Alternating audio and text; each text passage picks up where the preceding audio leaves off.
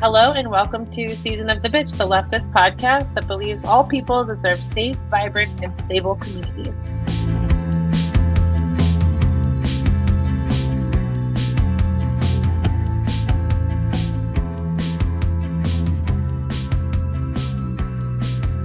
Today we have Hope, Julia, Bianca, and Zoe.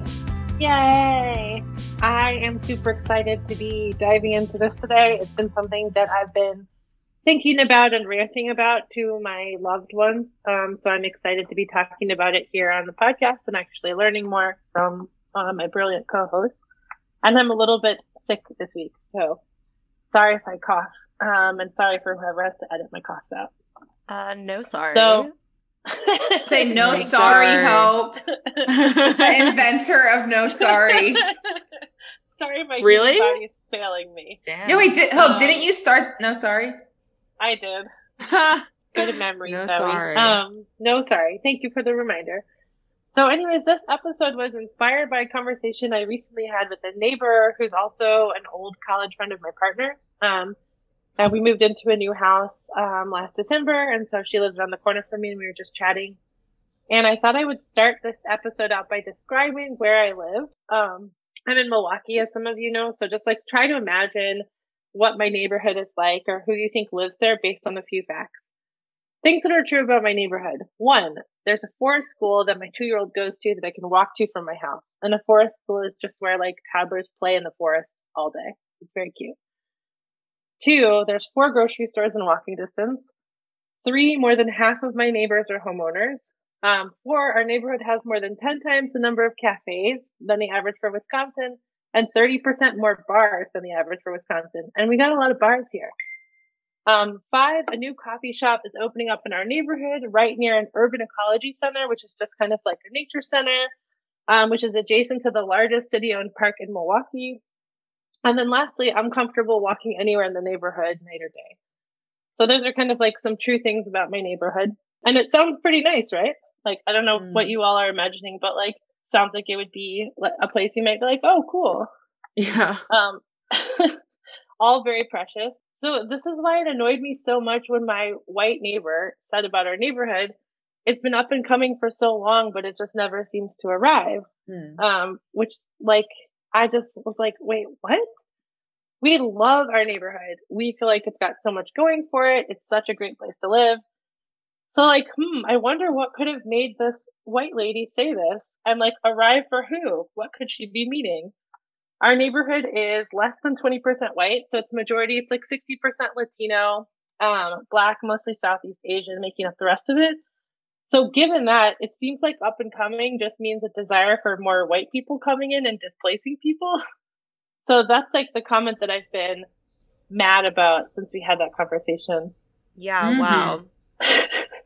Seriously. I'm gonna- Yeah. it I'm never gonna seems in- to arrive. That's like such a weird thing. to Yeah. say. Also, just the phrase "up and coming," I think is like it's so loaded. Yes, as a that's what I wanted to ask about is like, what do you like? What does that mean to you all? Do you ever hear people say it about neighborhoods? So a neighborhood is up and coming, and what do you take that to mean? Yeah. Well, I'm from Pittsburgh and I was born there and I spent like all of my life there until I went to college. And I remember when I was a teenager, people started started describing Pittsburgh as like an up and coming city. And I wasn't really sure what that was referring to until I was like slightly older and I realized that was pointing to like first of all the biggest employers in Pittsburgh are number one is the University of Pittsburgh Medical Center, UPMC for short.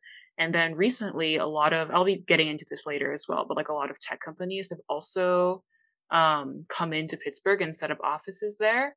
And so people are like very excited about the prospect of having obviously like more jobs, but then it's like you know, like the effects of those corporations coming into the city and what that does to change the landscape of like who can live there and like just what it looks like aesthetically.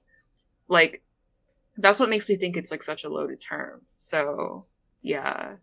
Yeah, I don't necessarily hear people say that specifically, but I definitely hear people say things like this is a safe neighborhood or this is not a safe Yeah. neighborhood, um or like this is a good neighborhood. Um and I think when people say things like that, it's often like it's a very specific view of what safe means that's not necessarily unpacked. So, like oftentimes people mean well, one, like there's a lot of white people in my neighborhood, which is obviously whack, um, and people should unpack their assumptions about that. But also, like, safety meaning the police are going to come quickly if I have a problem or there's a big police presence. It's very based on, like, what people people feeling like the police Right. are there for them you know and like that that is what's going to make them safe which obviously is very different if you're somebody who does not feel safe when there are more police in your neighborhood. Yeah. I love that you brought up Pittsburgh. So I'm going to kind of like jump to something that I planned to talk about a little bit later, but I think it makes sense here. That the idea of like gentrification and displacement is different for different parts of the country. And I think particularly for like Rust Belt cities, um, there's almost a kind of like, you know, they're, they're aspirational. They want to feel like they're being revitalized as cities. So if you look at like Buffalo, Detroit, Milwaukee, um, there are cities that like Pittsburgh too, um, Baltimore, you know, they, they, they see like New York, LA, San Francisco having gentrification happen. And then sometimes residents of those cities think like, well, that's how we're going to revitalize our city. We need to Mhm. copy that development that's happening in those other cities. But like, we don't have that influx of like tech jobs and big money in like a city like Milwaukee.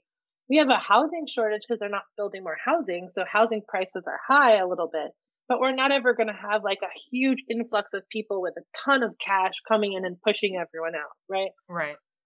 But it it becomes almost like a marker for like development. So I think it's important to point that out because you know as podcast co-hosts, we live in different parts of the country and we represent different areas, and I do think that it's a different phenomenon depending where you live and on the history of your city too. Yeah.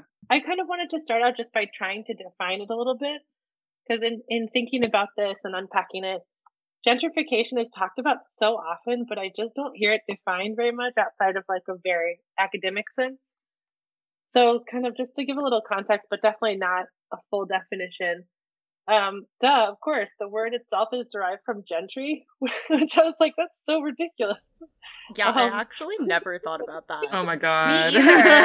Yeah. Yeah, Never it put that of- together. Right? It came out of London in the 50s, so it makes sense why it would have gentry in it. Um, my favorite definition from Merriam-Webster for gentry is a class whose members are entitled to bear a coat of arms, though they're not of noble rank. So basically, like it's rich people who own land, but you're not like the Kardashians or a Koch brother, right? It's like you're rich, but like nobody cares who you are. So that's who the gentry was.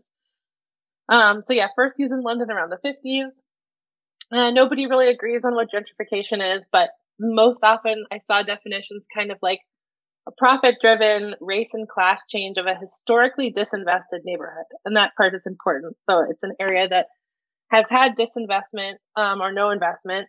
And I think that's important when we think about cities because you have that, how this lines up in the US with like the war on drugs and cities changing from like the, you know, the 50s on through about the 90s. And then you started to see white after white flight, then white people coming back into urban centers, into like DC, New York, um, and then displacing people in that way. So I think that disinvestment part of it is really important. The other thing I wanted to mention is that there's a couple of different kind of dimensions for gentrification. So you have displacement of lower income residents, a physical transformation of the neighborhood. so buildings changing, things like that and then the cultural character of the neighborhood changing. And all of those things can happen. Um, it doesn't have to be, I don't think has to be all three for the term to fit. That's kind of like a more classical definition. More recently, I think the term gentrification gets used just to include any neighborhood that becomes less affordable, um, or or sometimes people use it just any neighborhood that's having investment or development, even like even if there's not displacement happening.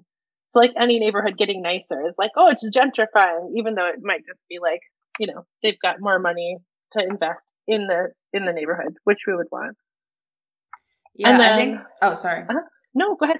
I was just gonna Okay. say, yeah, I think that's like an important distinction for gentrification because kind of in the same way that people can like overuse, like, well, there's no ethical consumption over capitalism. I think people can be like, well, no matter where I move in a city, I'm like gentrifying.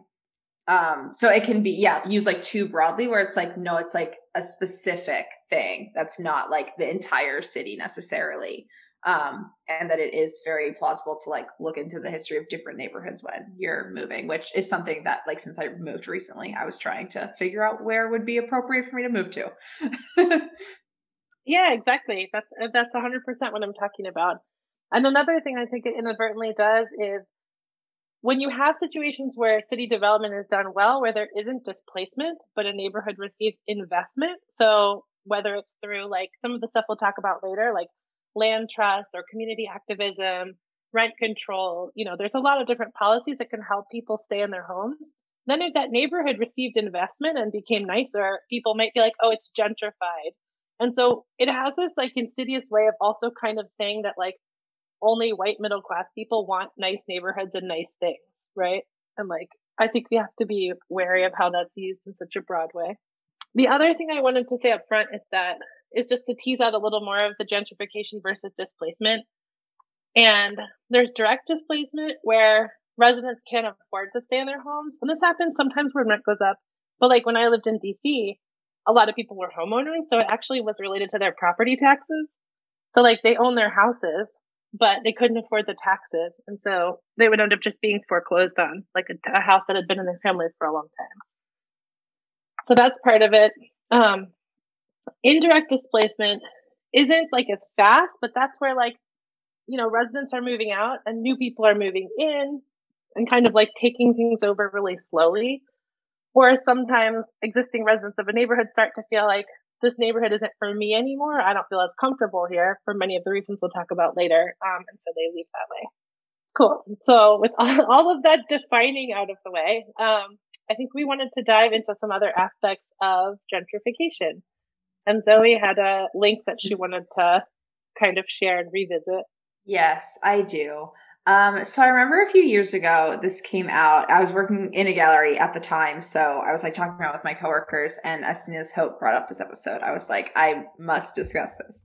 Um, so this is in 2016. There was like a public art project where they did this like Gentrifiers Anonymous group. Um, I'm like, at first, I just was like, it's really cringe. The more I read about it, I have like mixed feelings, but I'm like fascinated. Um, so yeah, I'm just gonna like read some of the description about it, and uh, yeah, we'll we'll see what we think. So, um, Gentrifiers Anonymous 2016 was an awareness raising public art project that brought together those from communities in the process of becoming gentrified and those who were moving into these communities. Invited to create a public art project for the month to month project, the Brooklyn High Art Machine responded with Gentrifiers Anonymous, which became part of a series of events around gentrification. Beltra and Duven, Duvernay, who are the two artists that were running it, um, who have been residents of the same building in Crown Heights for the past 18 years, created the project as they saw tremendous social change in their own neighborhood. Crown Heights is rapidly gentrifying. Gentrifiers Anonymous took the form of a meeting, in quotes, to have an uncomfortable discussion that was not being had, end quote, and also create a space where the uncomfortable discussion could happen. The artist gave out a pamphlet titled You Discovered Nothing that illustrated a 12 step process of how to integrate into a new neighborhood, including practicing good neighborhood etiquette, something they say can get ignored by new settlers when old and new cultures mix. Um, steps included advice to meet all your new neighbors, not just those like you, and to hold to help hold landlords responsible for ethical renting. Um, so yeah, I think that really relates to what Hope was saying about just how like gentrification's not super talked about as it's happening. Um, so much as from like an academic lens, but as like the people in the community talking about it. so an invitation to the Gentrifiers Anonymous meeting was circulated by month to month and invited attendees, quote, to publicly confess their own sins of gentrification, large or small, in order to explore their complacency and complicit- complicity in the citywide struggle for affordable housing and the wholesale displacement of low income New Yorkers, end quote. Over email correspondence for this research, the artist described the process of the event.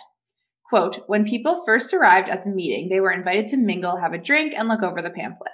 Once the official meeting began, they were asked to take turns speaking, and a timer was set to limit how long people could speak.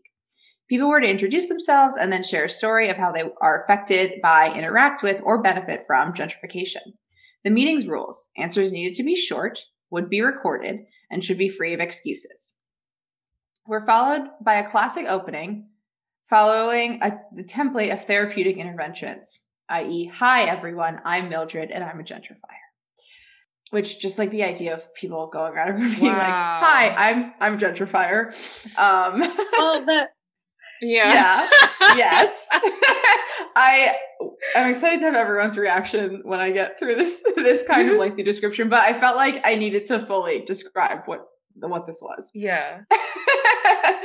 um, because yeah, as I said, I'm so fascinated by this.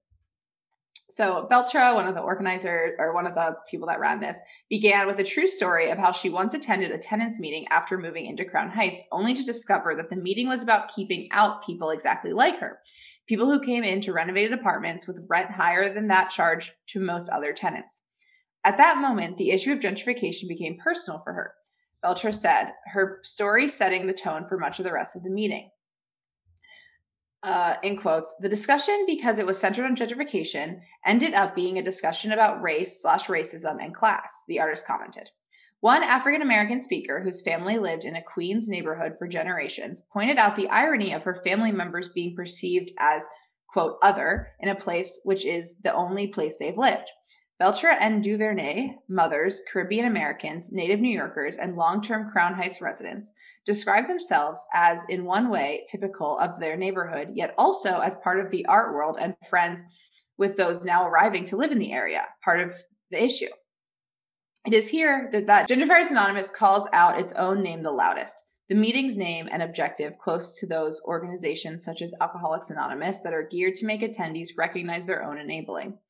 Gentrifiers Anonymous was a way for us to approach the issue of gentrification as well as race, gender, and class for an audience beyond our block.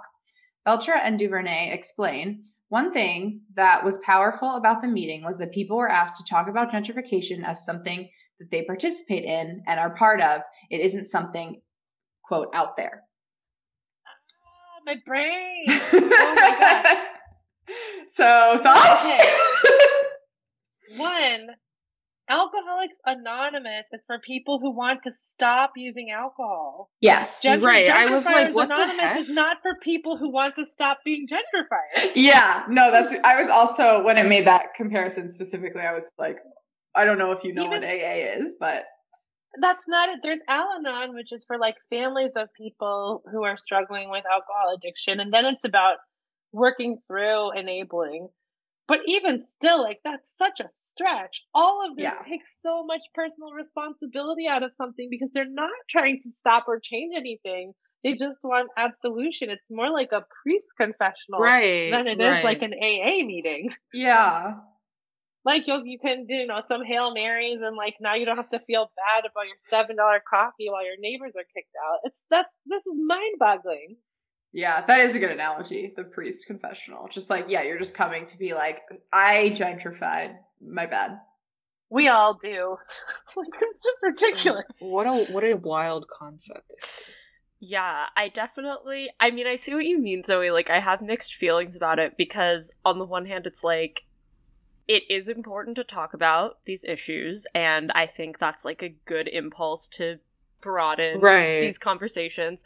But I also feel like it's very much putting the locus on individuals as the people who are causing gentrification when in reality there are a lot of bigger structural factors at play. And even on the individual level it's like these may be reasonable anxieties and probably are that people have about their complicity in gentrification but that could be directed towards like organizing and mutual aid work instead of essentially like an art project which sort of diffuses those emotions Right. Not to be too pedantic, but this part is just destroying me. Following the template of therapeutic interventions, it's not an intervention if there's no change. Right. It's not an intervention. yeah. It doesn't follow the format of that because that's literally not the point.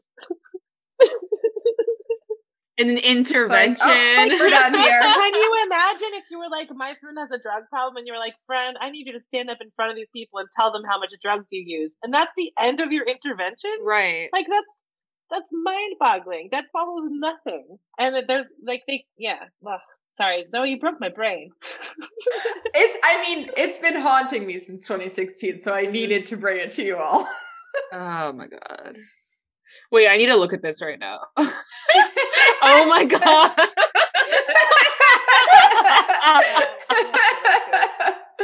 uh, yeah. The Holy shit. thing about about this is that as we have noted in starting out this episode, gentrification is not an easily defined or understood concept. So you put these people in a room and you're asking them to be confessional about something that they may not even understand. You know, like they're Right. the examples they're giving of how they've gentrified. Who knows what it's based on? You know, or like if people even have thought about all the stuff we're talking about today. So it's just like not it's not good for anyone, I don't think. But Zoe, you said you had mixed feelings about it now, so I'm curious. I think just kind of something that Julia touched on, like some of the reasoning resonated with me, but like definitely not the approach. But like saying how they wanted it to be something discussed and not something just like out there. Um, and right, which also is not like making it an individual issue. But I think things like gentrification, even like bigger concepts like, oh, like patriarchy, like capitalism can be talked about in such a way where it's like they just exist. There's no cause, there's no solution. So I, yeah, it was like, okay, they had some ideas that were like getting at something. Did they do anything with them? No.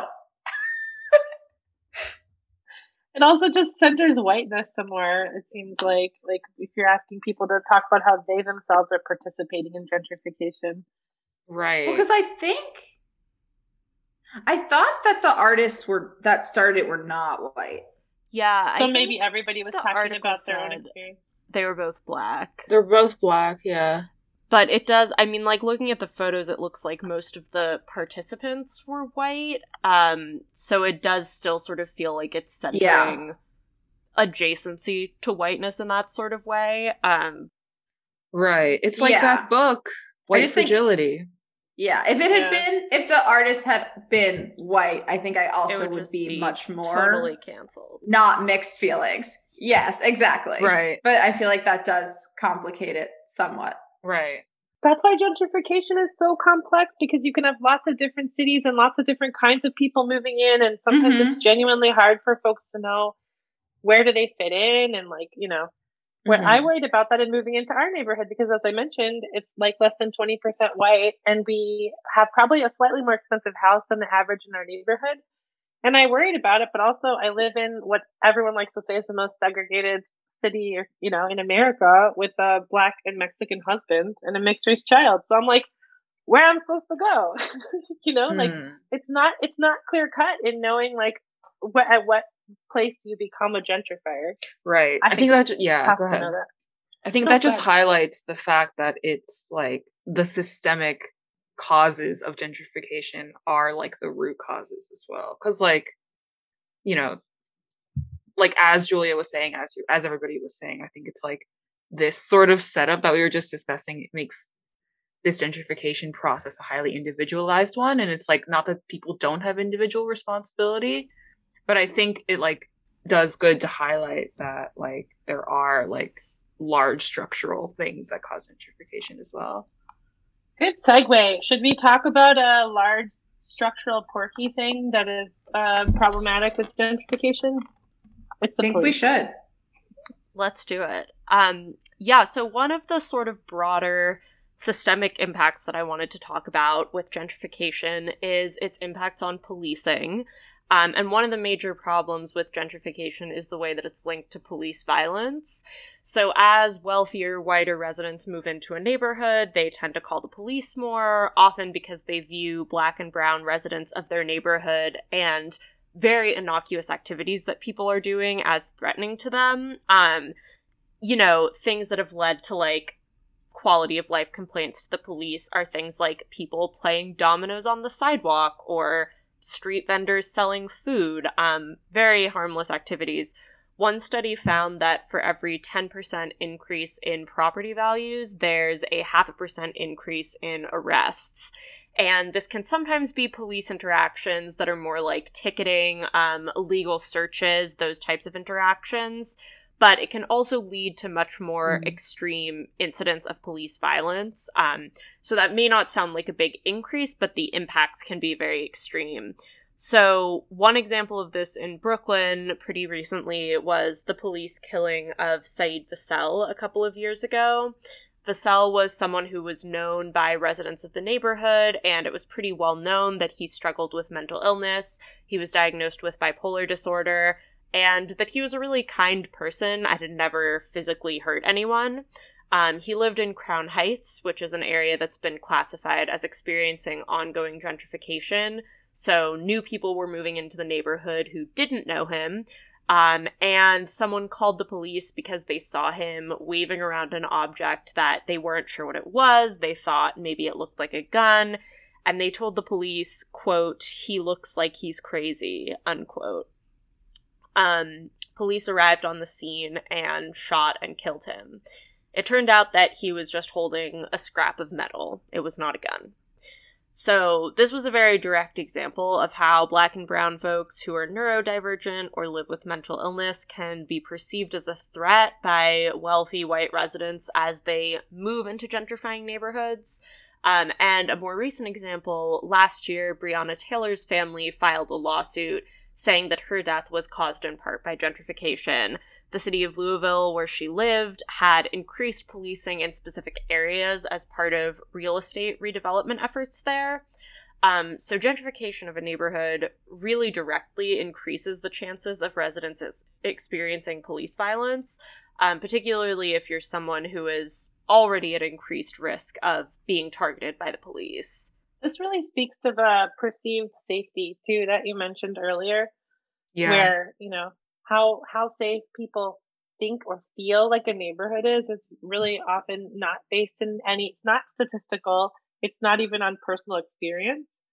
Um, I know that that's definitely true in Milwaukee. The neighborhood we were renting at before we moved here is one, it's not gentrifying because it was already like working class, middle class white people, but it's just like more hip young people moved in. And so it's like the cool neighborhood in Milwaukee.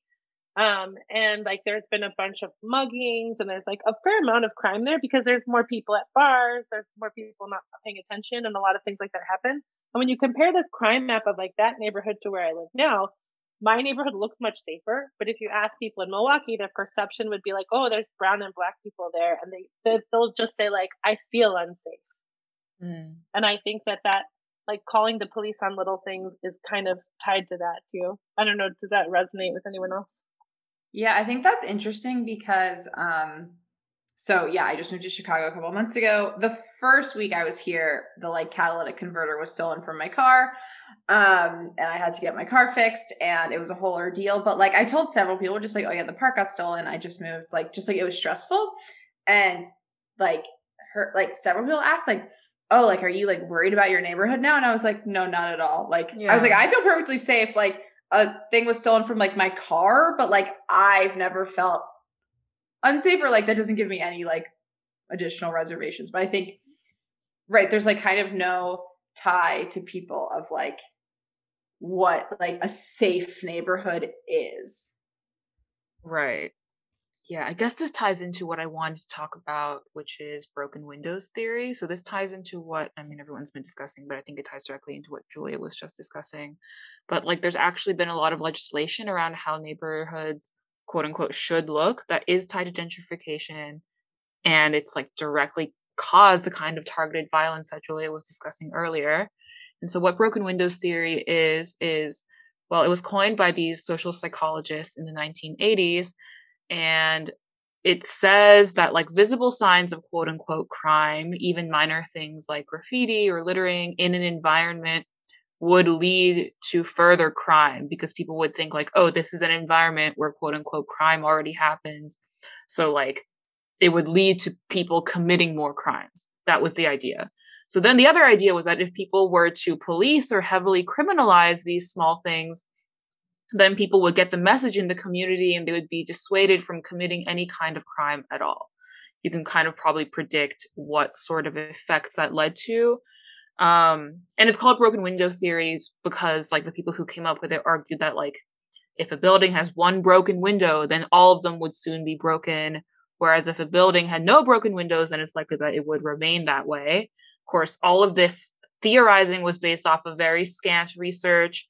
It's racist and classist, and it also neglects the fact that the main reason why like specifically in areas infrastructure may need repairs because city governments often neglect those neighborhoods and fail to provide resources to repair them. And this i mean when i was looking when i was like thinking about this i also was thinking about ruth wilson gilmore and her idea of organized abandonment which is like this idea that cities will decide which areas to invest resources to and which which areas to not and that sort of leads to like disparities it leads to like differences in policing and like who gets arrested just based on like where the city decides is a good place to like invest or not.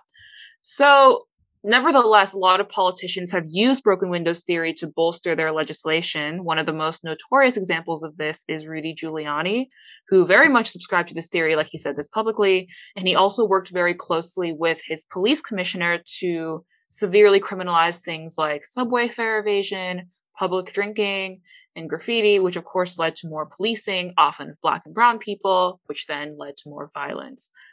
So then like when you ask like who is this for? Like what kind of legislation like who is this kind of legislation really for? And the answer that comes to mind for me are the wealthy people who are like coming in and gentrifying who like I mean it goes back to what people were talking about earlier about like what makes your neighborhood safe, but like I think certain people just like want their neighborhood to look and feel a certain way because otherwise they don't feel like it's a safe neighborhood. And so, of course, that leads to the kind of violence that Julia was just discussing. Yeah, and following off of that, one thing I also wanted to talk about is the ways that gentrification contributes to a very specific look and feel of a neighborhood, um, mm-hmm. which we kind of touched on earlier. But essentially, in a lot of cases, this is some combination of the aesthetic of wealthy people in that area combined with sort of the aesthetic of like investment banks or whatever real estate companies think wealthy people in that city want. Um, so one example is in San Francisco, which historically has been known for having a lot of colorful buildings. Um, there are a lot of wooden buildings that needed to be painted, and they were painted with these really bright, like pastel colors and all these different things.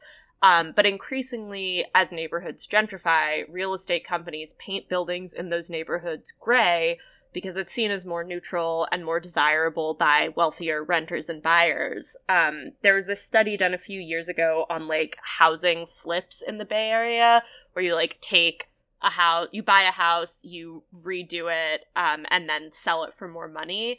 Um, and the ones that made the most money, a third of them were repainted from a more colorful exterior to gray. Um, so I think it's important to be clear here that a lot of the original colorful paint was also driven by a different set of wealthy tastes in the past. But over time, they've become something that are part of these neighborhoods, and a lot of working class people who live in those areas enjoy them and see them as part of kind of the unique character of their neighborhood.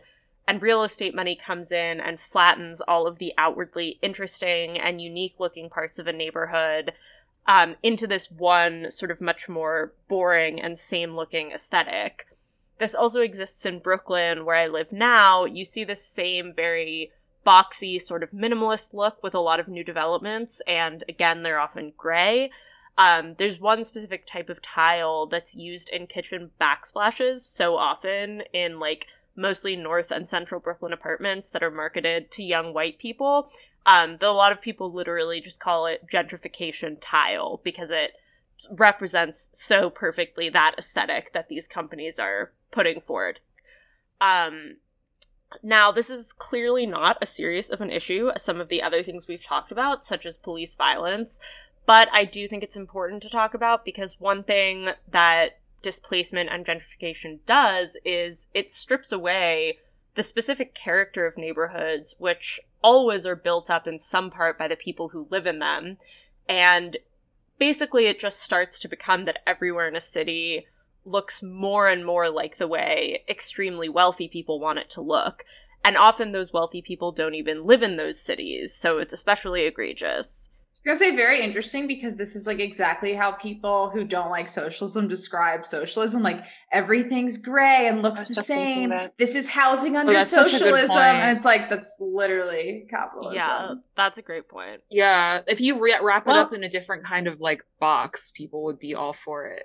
Yeah. yeah. yeah. sameness and efficiency in design can be great if housing is a human right and we're not viewing housing mm-hmm. as a mm-hmm. status symbol and part of our identity, right? Mm-hmm. Like then it's great. Then it's fine, I think. I still think it should be but, brightly colored. yeah. Yeah, I think also um I mean we're going to probably talk about this more in a little bit, but like one thing that's important to me is just like what do people in that area want? Like if people want gray buildings and that's what everyone thinks looks good, that's totally fine.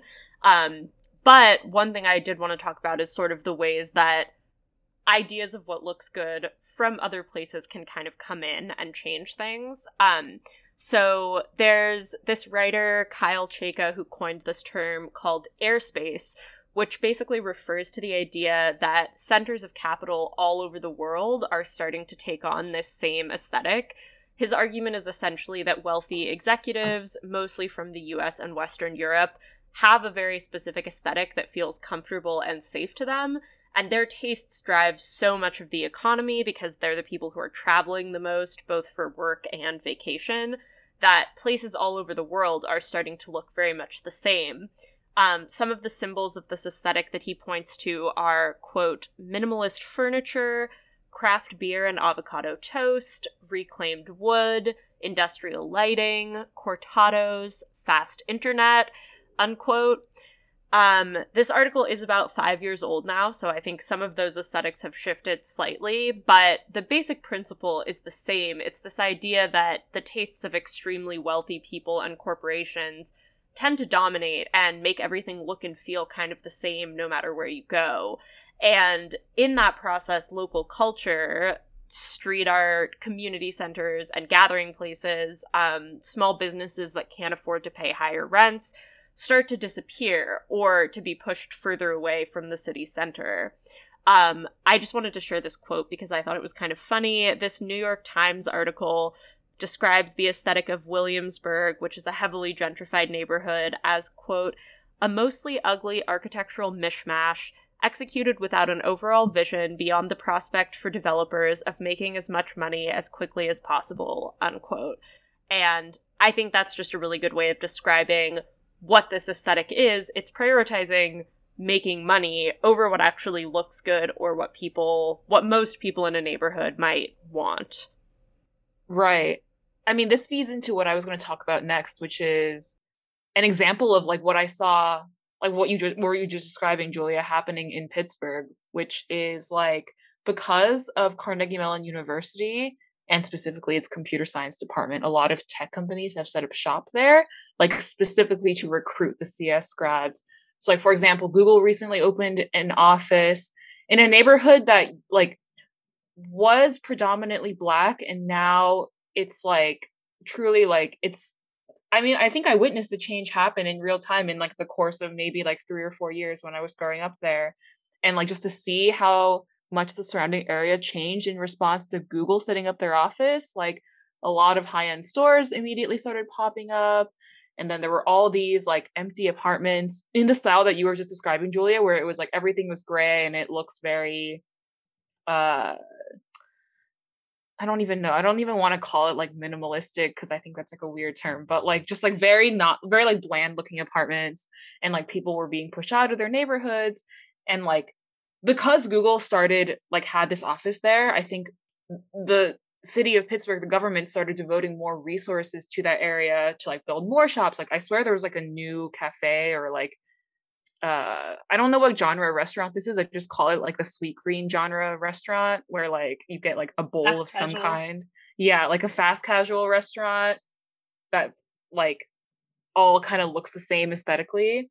Um so I mean I just wanted to remark about that just because it was something that I witnessed happen and I was like, holy shit, like two years ago this did not look like this. Yeah, it's wild what a difference things like that make in mm-hmm. what gets investment and even you know, perceptions of neighborhoods, right? Like all of a Mhm. sudden everyone else is like, oh, that neighborhood's great. We love going there for, you know, whatever, our fast casual salad rice bowl. Right. avocado." Yeah, yeah, yeah. And like two years before, they would have been like, oh, I never go there. It's right. Yeah, it would be like, oh, you wouldn't drive through like you wouldn't you would like it's so sad. yeah, or people would like say that and you'd be like, what the heck? when I was uh, when I lived in DC, I lived in kind of like a break zone, um, and so it was like right between an area at Capitol Hill, which was like super super crazy wealthy, and then like the Anacostia River, where like basically Mhm, all the black people in DC have had to just live in one corner now because the city gentrified so fast. Yeah, in Um, but we could tell- Yeah. Yeah, yep. We could tell by our bodega because they really have their finger on the pulse of things. We could tell how the neighborhood was changing because when we first moved in, there was like one set of things, and then like a year in, they started bringing in like really like nice wines and like Milano cookies showed up, and we were just like, oh man, shit's changing. We're gonna be priced out soon. Where we Yeah. could totally tell it from what the bodega guy was bringing in. It was really funny Oh my god. um somewhat related to that so i love like all that the these discussions around aesthetics and like what it looks like and i think even though it's not as dire obviously as the issues with policing it's still worth talking about because it's most visible i think to especially to outsiders from that like if you're in a city and that's not your neighborhood you'll probably see more of this stuff um i mentioned this earlier but i'm going to mention again that I do sometimes worry that the way that people talk about this aspect of gentrification and kind of like what Julia was saying does underscore an idea that only middle class or rich white people want hip coffee shops, craft beer, and avocado toast. Um, and I think like essentially we're still not really allowing residents to decide what they want in their neighborhoods and their lives, which is like the very important part of that. Some communities like mine see the presence or introduction of these things as proof that their community kind of is cool, you know, like we're a cool community. People will want to visit us. And I think as especially if these places are owned by people in the community and the community likes them, it can be a good thing. Even if they do have kind of like the same hip, predictable, boring aesthetic, because now it's kind of like aspirational, if that makes sense. Like somebody in my neighborhood might be like, we have a cafe that's like just like a Brooklyn cafe. We're so cool now. Um, you know what I mean? Like I'm yeah. it's just a different perspective. And then other like Milwaukee residents might be like, "Oh, that neighborhood's so fun now. They have this cafe." Like, you know, I don't know. It's just weird the way that that works. But Yeah, no, I think. I've heard of people in Pittsburgh sort of saying the same thing. Like when new stuff opens, I, it's like as you were saying earlier, Hope, like this sort of mid-sized city aspirational uh attitude where they like want there's like oh like they want to model this, themselves after larger cities. So yeah, like people like get excited when like a new bar opens and stuff. yeah, Yeah. Yeah, I think I think that's totally right, Hope, that like it's not really about the aesthetic, it's more about ownership and control and agency in what spaces are in your neighborhood being given over to huge corporations instead of the people actually living in a neighborhood. Um, I guess one thing I would just add to that also is that I think sometimes those spaces and those resources already do exist to an extent in an area, and it's about investing in those existing resources and you know providing a city providing resources to a community for like building repairs or trash cleanup and things that can help sort of improve the spaces that already exist um, Mhm. because I think sometimes people, especially people who don't live in an area, might have the perception that there aren't any bars in this area or there are no clubs, like there's nowhere to hang out at night. But then if you talk to people who live in the area, they're like, oh no, there's this like, you know, club that runs out of this restaurant after it closes at night. Or like there may be more sort of underground or informal spaces that are meeting those needs. Um, but then as, you know, more corporate versions of those things come in, one, police will start shutting down those spaces, which happens a lot. Like, they'll be like, this is unlicensed, you can't serve alcohol. Like, those types of policies are used, and noise complaints are used to shut down businesses that are doing things that have been criminalized. Um, and the other thing is that as existing residents of the neighborhood who went to those spaces are displaced by rising rents, um, getting evicted for bullshit reasons, their landlords selling their building to a developer, um, and as people start spending money at these new, you know, big chain businesses that are coming in, those businesses also just have a harder time surviving financially. And I think a lot of times, like, those places that were there previously might be meeting needs beyond just like the place to get a coffee or like you know the place to get a drink um, they're also community spaces and one example that comes to mind for me is when i first moved to brooklyn like five or six years ago there was this gym on my block that was like you know it was like a one room gym it didn't have a ton of stuff but it had you know everything you needed and it was very affordable, especially for me at the time. I was getting paid minimum wage, and the membership was like something like it was like a hundred or two hundred bucks a year. Um, which yeah was like great because I couldn't afford like a corporate gym membership at the time. Um, but also the person who ran it was like, you know, he was just sort of a guy who was like watching out for people in the neighborhood, keeping an eye on things. Um, it was, you know, like he would be standing outside or like walking along the block and I don't know, like I or other people would get catcalled a lot, for example, and he would like ask people to stop or like talk to them or like check to make sure people were okay. Um, and just generally was like someone who was keeping an eye on his neighborhood and making sure that everyone was like good.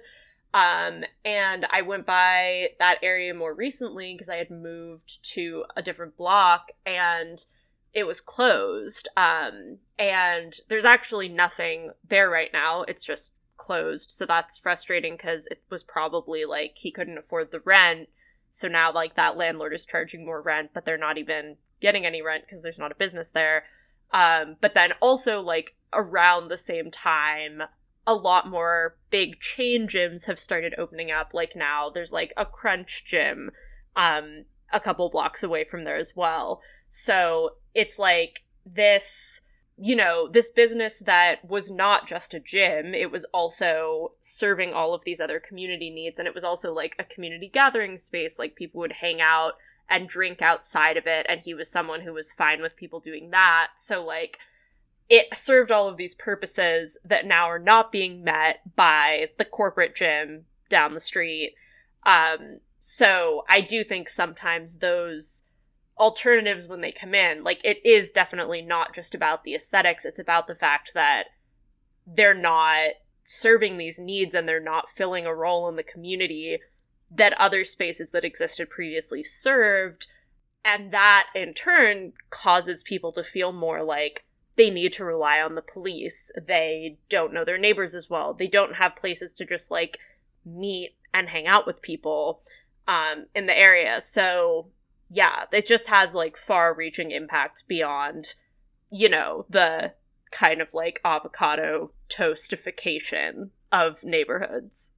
Right. I think that's like, I mean, it's something that developers miss because I think they're like, oh, functionally, oh, what do people want in this neighborhood? Oh, a gym. Like, oh, like even though we crowded out this like uh, I guess like small, like one person run gym, it's okay because we're just going to replace it with another gym. So the people who live in this neighborhood can still go to the gym, but they're missing out on like what you were pointing out earlier, Julia, which is like the community role that like this gym or any other facility like it served for the neighborhood, where it's like, I mean, like maybe it's possible, but I kind of find it hard to imagine that people could foster the same sense of like community in one of those like giant chain run not you don't really know who the owner is sort of place. Yeah, but you know what they are doing there is running a gentrifiers anonymous meeting. Wait, that's that's it, right? Isn't that the way we end gentrification? Mm-hmm. that's our whole what can we do about it section is just that gentrifiers anonymous chapter. yeah, please oh please oh do not start your own chapter. Um but yes, we did want to talk about um, some things that we as individuals can do to fight gentrification. Um, as we've talked about a lot on this episode, a lot of gentrification and displacement is driven by real estate investment and huge corporations. It's not really about individual tenant choices. Um, but that said, there are still things that you can do to fight gentrification in your neighborhood, um, primarily by getting involved with housing and tenants' rights activism in your area. Um, at the bigger time commitment end of this, that could look like organizing a tenants union in your building or trying to put together a community land trust, um, which is this model that's had some success at protecting affordable housing by creating essentially a nonprofit that owns an area of land and then it's controlled mostly by tenants and existing neighborhood residents. Um, it could also mean starting a campaign against a new luxury development in your area. Um, in New York, for example, a lot of displacement of low income residents is driven by rezoning, which is basically where the city decides that a neighborhood can be open to new developments. These rezonings require a few layers of approvals um, by local government, but they're often driven by real estate investment and have very little input from anyone else, um, you know, just like average neighborhood residents which means that they help turn neighborhoods into places full of giant luxury condo buildings and big chain businesses that push out smaller building and business owners and in turn push out tenants and people living in the area. So, some of the most effective housing organizing here has focused on calling attention to this process and not letting things just be pushed through without any community input. Um, fighting for new developments to have 100% affordable housing, um, pushing for amenities that residents actually want and need instead of just whatever an investment bank thinks rich people will like. So that might mean like, you know, a community meeting space in the lobby instead of a Starbucks. Um, another good place to start is to try to find out more about how housing works in your neighborhood um, because it's different everywhere. I was just talking about some New York specific things, but you know, start looking into who owns the building you live in. In most places, this is public information. Um, and, you know, who owns other buildings in the area, who are the worst landlords in your area when it comes to things like evictions and tenant harassment. Um, how do zoning and housing laws work in your area? They're often very complicated and difficult to navigate, intentionally so. So it can take some work to figure them out. Um, but often, if you have good local reporting, um, that is a good place to start in terms of figuring out who might be good targets for activism. Um, and if you know people who are being harassed by their landlord or threatened with eviction, try to help them figure out how to stop it. Um, you know, this can be very effective when you can organize a big group of people who are all experiencing similar issues or all have the same big landlord. But sometimes it can be as simple as just being able to recommend a free legal clinic for tenants or helping someone find a housing attorney who does free consultations, which is a thing that some housing attorneys do. Um, at the lower time commitment end of this, it could also look like organizing with an existing group that does tenants' rights work in your area. Um, and getting to know your neighbors, the people who live in your building, but also the people who live in your wider neighborhood, and that includes people who are unhoused. Um, and this is probably an obvious one for most of our listeners, but don't call the police unless you absolutely have to. And, you know, do the work to figure out what your other options are, set up your support network, put yourself in the best position possible to really never have to call the police, because I think that is one of the biggest things that individuals can do to help prevent displacement and arrests of people in your neighborhood. Those are really good suggestions, Julia. Thank you for doing that and putting all this together for us and for our listeners. Or you can start a Gentrifiers Anonymous near you. I mean, why or? It's a both. both it's true. yeah, and I mean, if you do start what? one, please, please send us an email about it. Let us know how it goes. Oh my god! Take photos. I need to like record the meeting. Yeah. um. Yeah. Thank you. Those are awesome. I have one little thing to throw in that we, our neighborhood, has a community development organization that's been hugely important in ensuring investment um, and that like the development on the neighborhood is focused on what people want. So it's the mechanism really for organizing the neighborhood. They're awesome. They help people afford repairs. Like they'll just give you a grant to fix things on your house. Um, and they'll connect you with neighbors who do work on houses, which is really cool. They'll help you catch up on your mortgage and tax payments. Um, they do like leadership classes and they'll help you start a business in our neighborhood. And so like they, they kind of manage three different neighborhoods that are connected here. And like the work they've done is really amazing. So that's my plug for community development organizations. You should start one if you don't have one. Oh yeah. I think yes. Um, I think that's all for today's episode. There's so much more we could say, um, but we're out of time. So I think we'll end it there. Um, I'm gonna do the outro. I'm a little rusty. I haven't done it in a while, but uh, we have some sick merch on our website. So that's one thing we have. Oh. Um, you can you can follow us and listen to us on Spotify and iTunes and anywhere you're getting the podcast from your technology into your ear holes. You can do it. Um, if you leave a five star review on iTunes, I will personally think nice thoughts about you. Also, Um, so I'll be checking that. to the people that have been leaving negative reviews, we're watching you. also, and it's just so embarrassing. like it's not like it's not even a good negative review. like No, it's not. They're not going to insult at all. Yeah. Like, I'm not insulted. I think you're embarrassing. Okay, if you leave us a five star review, I'll think nice things about you. If you leave a one star review, we feel sad for you. We all really feel sad for you. Who hurt So you that you don't love our podcast? Either leave better, more interesting one star reviews, or just like do anything else, like anything. Pet a dog, preferably take a walk, read those old Garfield, Garfield without Garfield cartoons. Think about your life. Uh, I think that's it. All right, thanks. Love you. Bye. Love you. Love you. Bye. Bye.